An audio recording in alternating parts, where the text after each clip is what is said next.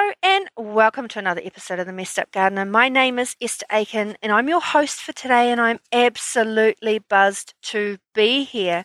Right, today's episode I have decided to dedicate to weeding, mostly because I've been able to spend a whole day in my garden and it was just amazing. The weather has just put on an absolutely beautiful, sunny, crisp winter's day and I have been able to do my lawns. I've been able to weed my veggie plots. I've been able to work with my pot plants. It has basically been my dream gardening day, and a big chunk of it consisted of, you guessed it, weeding. This time of year, it doesn't really matter so much if you turn the soil over because it's still too cold for a lot of the weed seeds to germinate, especially here in New Zealand. In saying that, the soil temperature wasn't cold.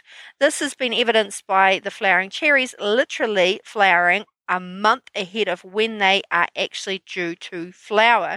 We're supposedly in the middle of winter here and we're experiencing spring flowers already. I have seen a huge amount of daffodils flowering, and the reason we have what's called Daffodil Day here in New Zealand on the 31st of August is because that's when the bulk of the daffodils are flowering. And I suspect that this year there is definitely not going to be the case. Most of them would have already finished flowering by then, which is really sad because Daffodil Day is a massive fundraiser here in New Zealand for cancer research, and it is vital that it goes well as an annual fundraising campaign. It just shows you that our seasons are so up the creek without a paddle, and that I'm also back doing my bees. Yesterday, I went around all of my hives and checked to see what had survived the winter or the so called winter and what hadn't. I knew I was going to have quite a number of losses because of the rain and just the horrible, horrible weather we've been having over the last seven plus months. I'm not the only one experiencing hive losses in the industry, it's just being hurt so bad. And I've talked about this a number of times already on this podcast. And the agriculture and horticulture industries that are relying on bees for their pollination are going to really, really struggle for beekeepers to be able to meet their pollination requirements.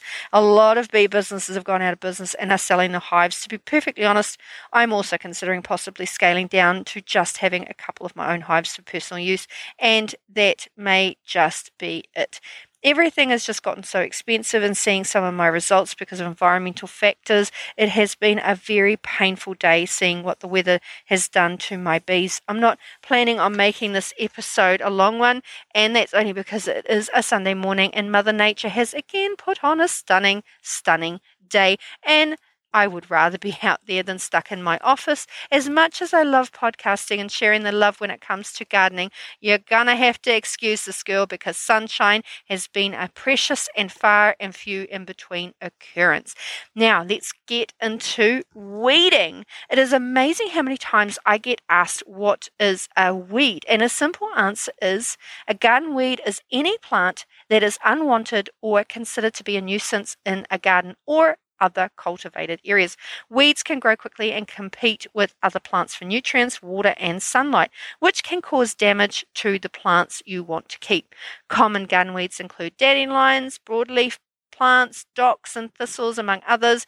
There are many methods for controlling weeds, including pulling them by hand using herbicides or using organic methods such as mulching or planting cover crops. It is important to manage garden weeds to maintain a healthy and productive garden. Everybody has different ways of weeding their garden. I tend to one particular garden along the driveway that I only weed once or twice a year, and that is mostly because I don't mind a bit of weed cover around the base of my lavenders, for example. It does stop the soil from running onto the driveway and into the drains, especially when it's raining, and also over summer it retains moisture in that particular garden, and I don't have to necessarily go out and water it. But other parts of my gardens, I cannot stand to have weeds in there, like my raised garden beds with my vegetable gardens in it. I would rather have my desirable plants, taking advantage of any nutrients and moisture that is in the soil rather than giving it away to a non productive plant, such as what I would consider a weed. As I've mentioned many times before, maintaining a garden can be a great way to enjoy nature and get fresh produce, but it can also be a lot of work. Weeding is one of the most important aspects of garden maintenance as it helps keep unwanted plants from competing with your crops for water, nutrients, and sunlight. I've compiled a list of some key garden weeding tips to help keep your garden healthy and productive. So, as we all know, weeds can grow very quickly. So it's important to weed often to prevent them from taking over your garden. Weeding is easiest when the soil is moist, as the weeds will come up more easily. But I must warn you if you are going to weed when your soil is moist, it can be destructive to the soil structure. So this particular tip comes with a disclaimer.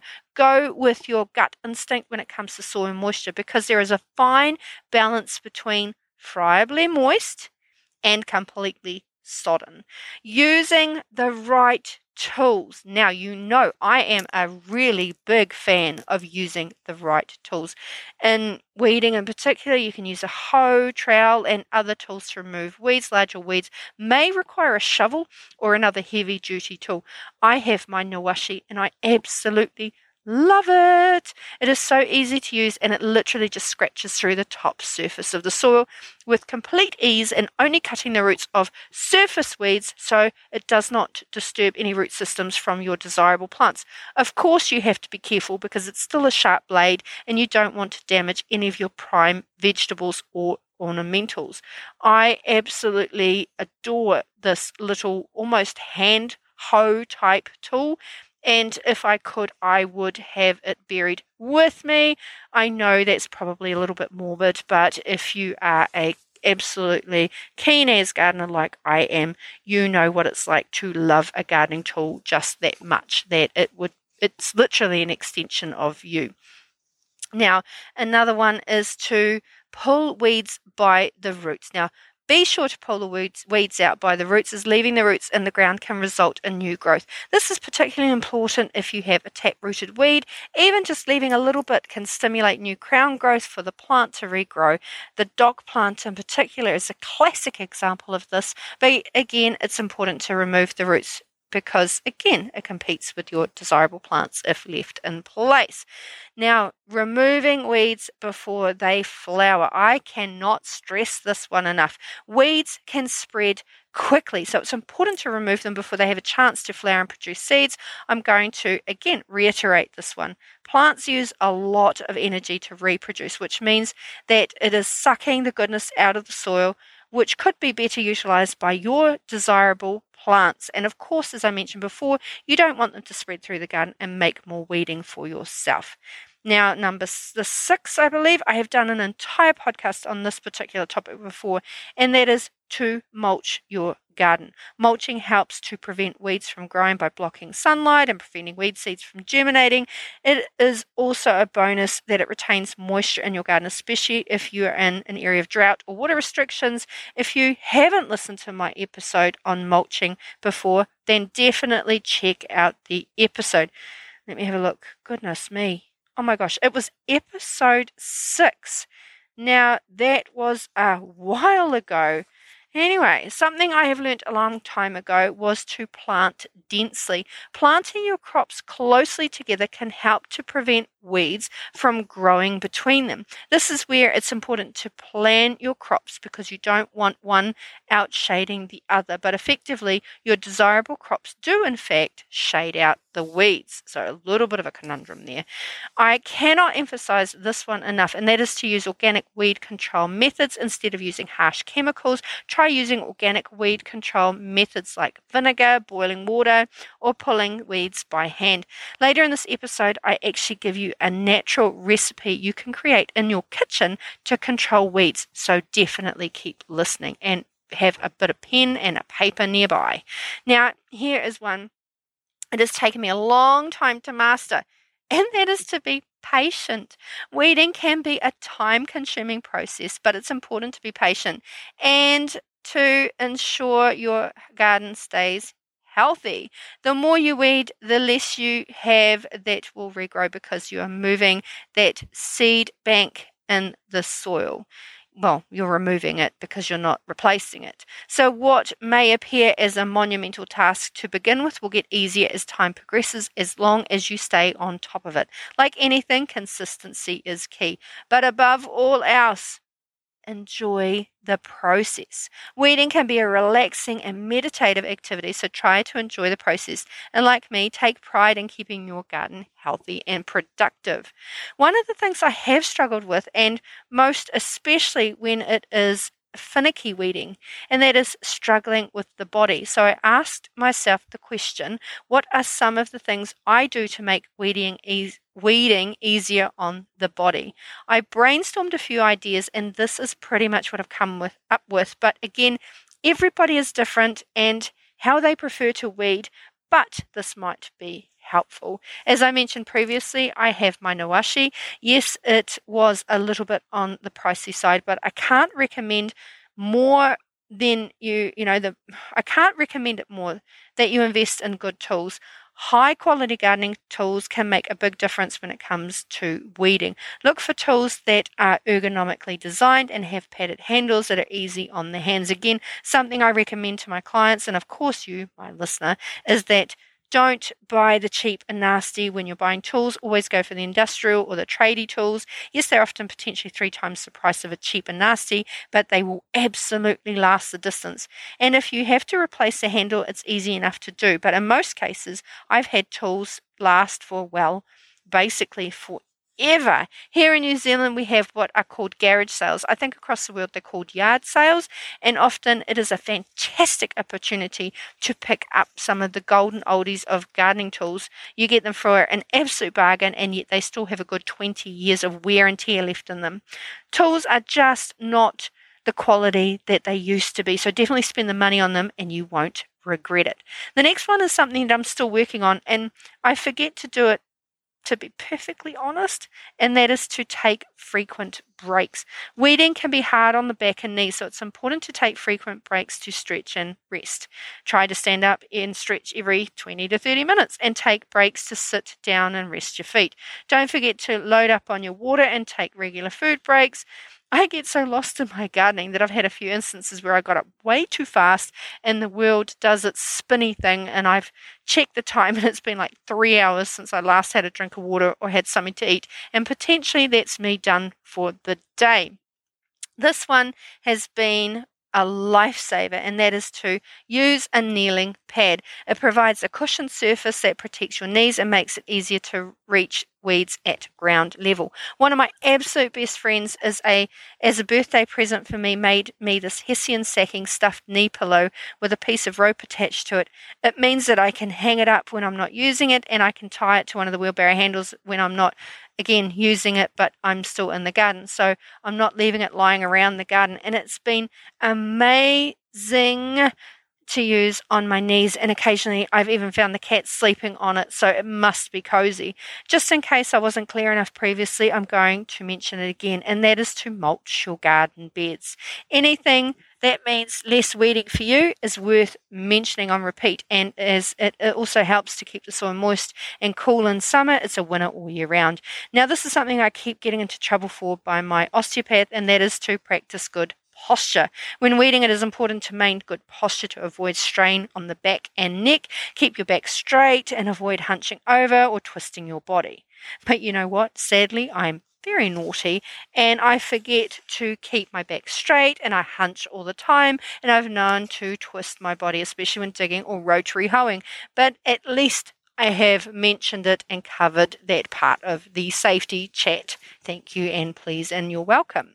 Okay, so something I've always struggled with is also choosing what clothing to wear when weeding my garden. And when it comes to gardening, it is important to wear comfortable, breathable clothing that allows you to move freely. Loose fitting clothing made of lightweight and breathable fabrics, such as cotton or linen, are ideal for gardening on hot days. Additionally, you may want to wear a hat to protect your face and neck from the sun, as well as gardening gloves to protect your hands from thorns and sharp objects. Closed toe shoes or boots are also recommended to protect your feet from mud, insects, and other hazards. Just be wary that if you are using equipment that has moving parts, then of course you wear clothing that is closely fitted to your body so that it doesn't get caught in the equipment. And absolutely remember your sunblock. Here in New Zealand, the UV levels are quite high, and as such, melanoma and other skin cancers are known to be a pain in the backside.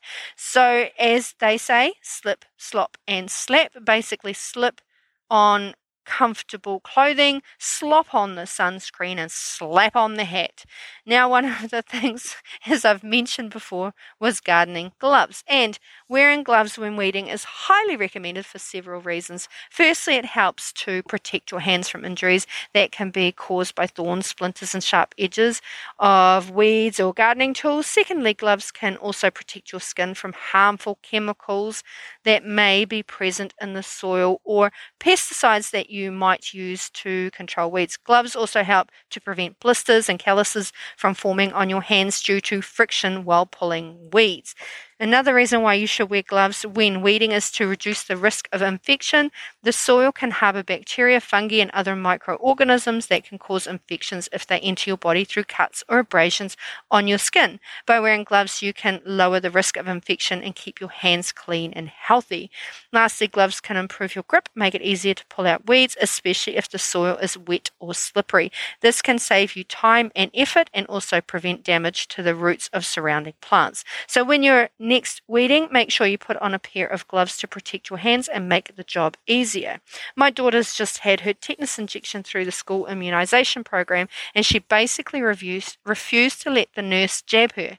Now, I'm not a big fan of injections, but in this case, tetanus is a nasty spore and the soil, basically, the soil um, develops of, oh, sorry, the soil the spore in the soil, when the, it enters the body, it becomes a bacteria that can cause a multitude of nasty symptoms. So it's much easier to wear a decent pair of gardening gloves than it is to get sick. Now comes the next question, and that is what makes a good gardening glove? There are a few key factors to consider. Firstly, a good gardening glove should fit well, it should be snug enough to provide good dexterity, but not so tight that it restricts movement or circulation. Look for gloves with adjustable wrist closures to ensure a secure fit, or at least a high quality elastic cuff. Secondly, good gardening gloves should be durable. Gardening can be tough on gloves, so choose a pair made from sturdy materials such as leather or synthetic leather.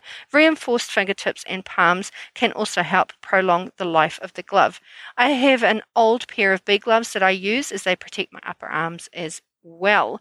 Thirdly, a good gardening glove should be comfortable. Look for gloves with soft, breathable materials such as cotton or bamboo to help keep your hands cool and dry.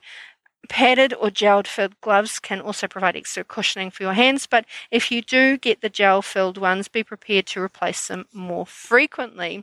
Finally, consider the type of gardening you will be doing. If you will be working with thorny plants, choose gloves with long cuffs to protect your forearms.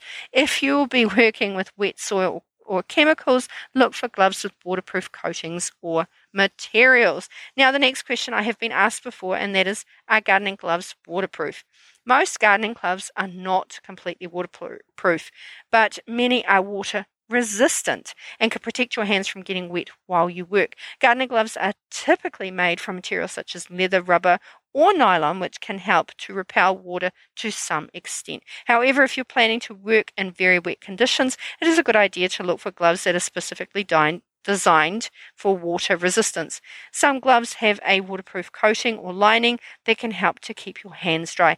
Additionally, gloves that are made from neo, neoprene or PVCs can be more effective at keeping water out. It's important to keep in mind that even the most water resistant gloves will eventually soak through if they are submerged or exposed to heavy rain for an extended, extended period of time. I have found that some of the waterproof gloves have also caused my hands to sweat quite profusely, especially in summer when everything is hot and miserable. Sorry, hot and amazing. Yeah, I'm not a big fan of the heat. So it does pay to have a towel or a talcum powder with you to make sure that you keep your hands nice and dry inside the moisture resistant gloves so that you're not negatively impacting on sensitive skin potentially.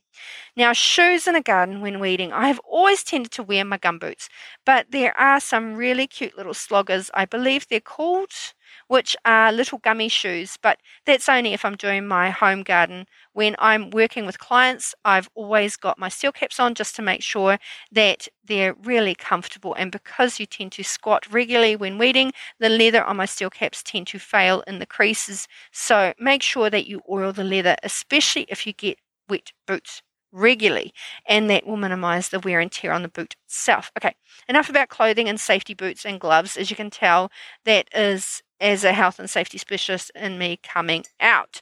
I promise you I promised you a natural weed killing recipe. Now, this is not my family recipe, which I will never give away, but it is one I've used many times before and it has always been successful.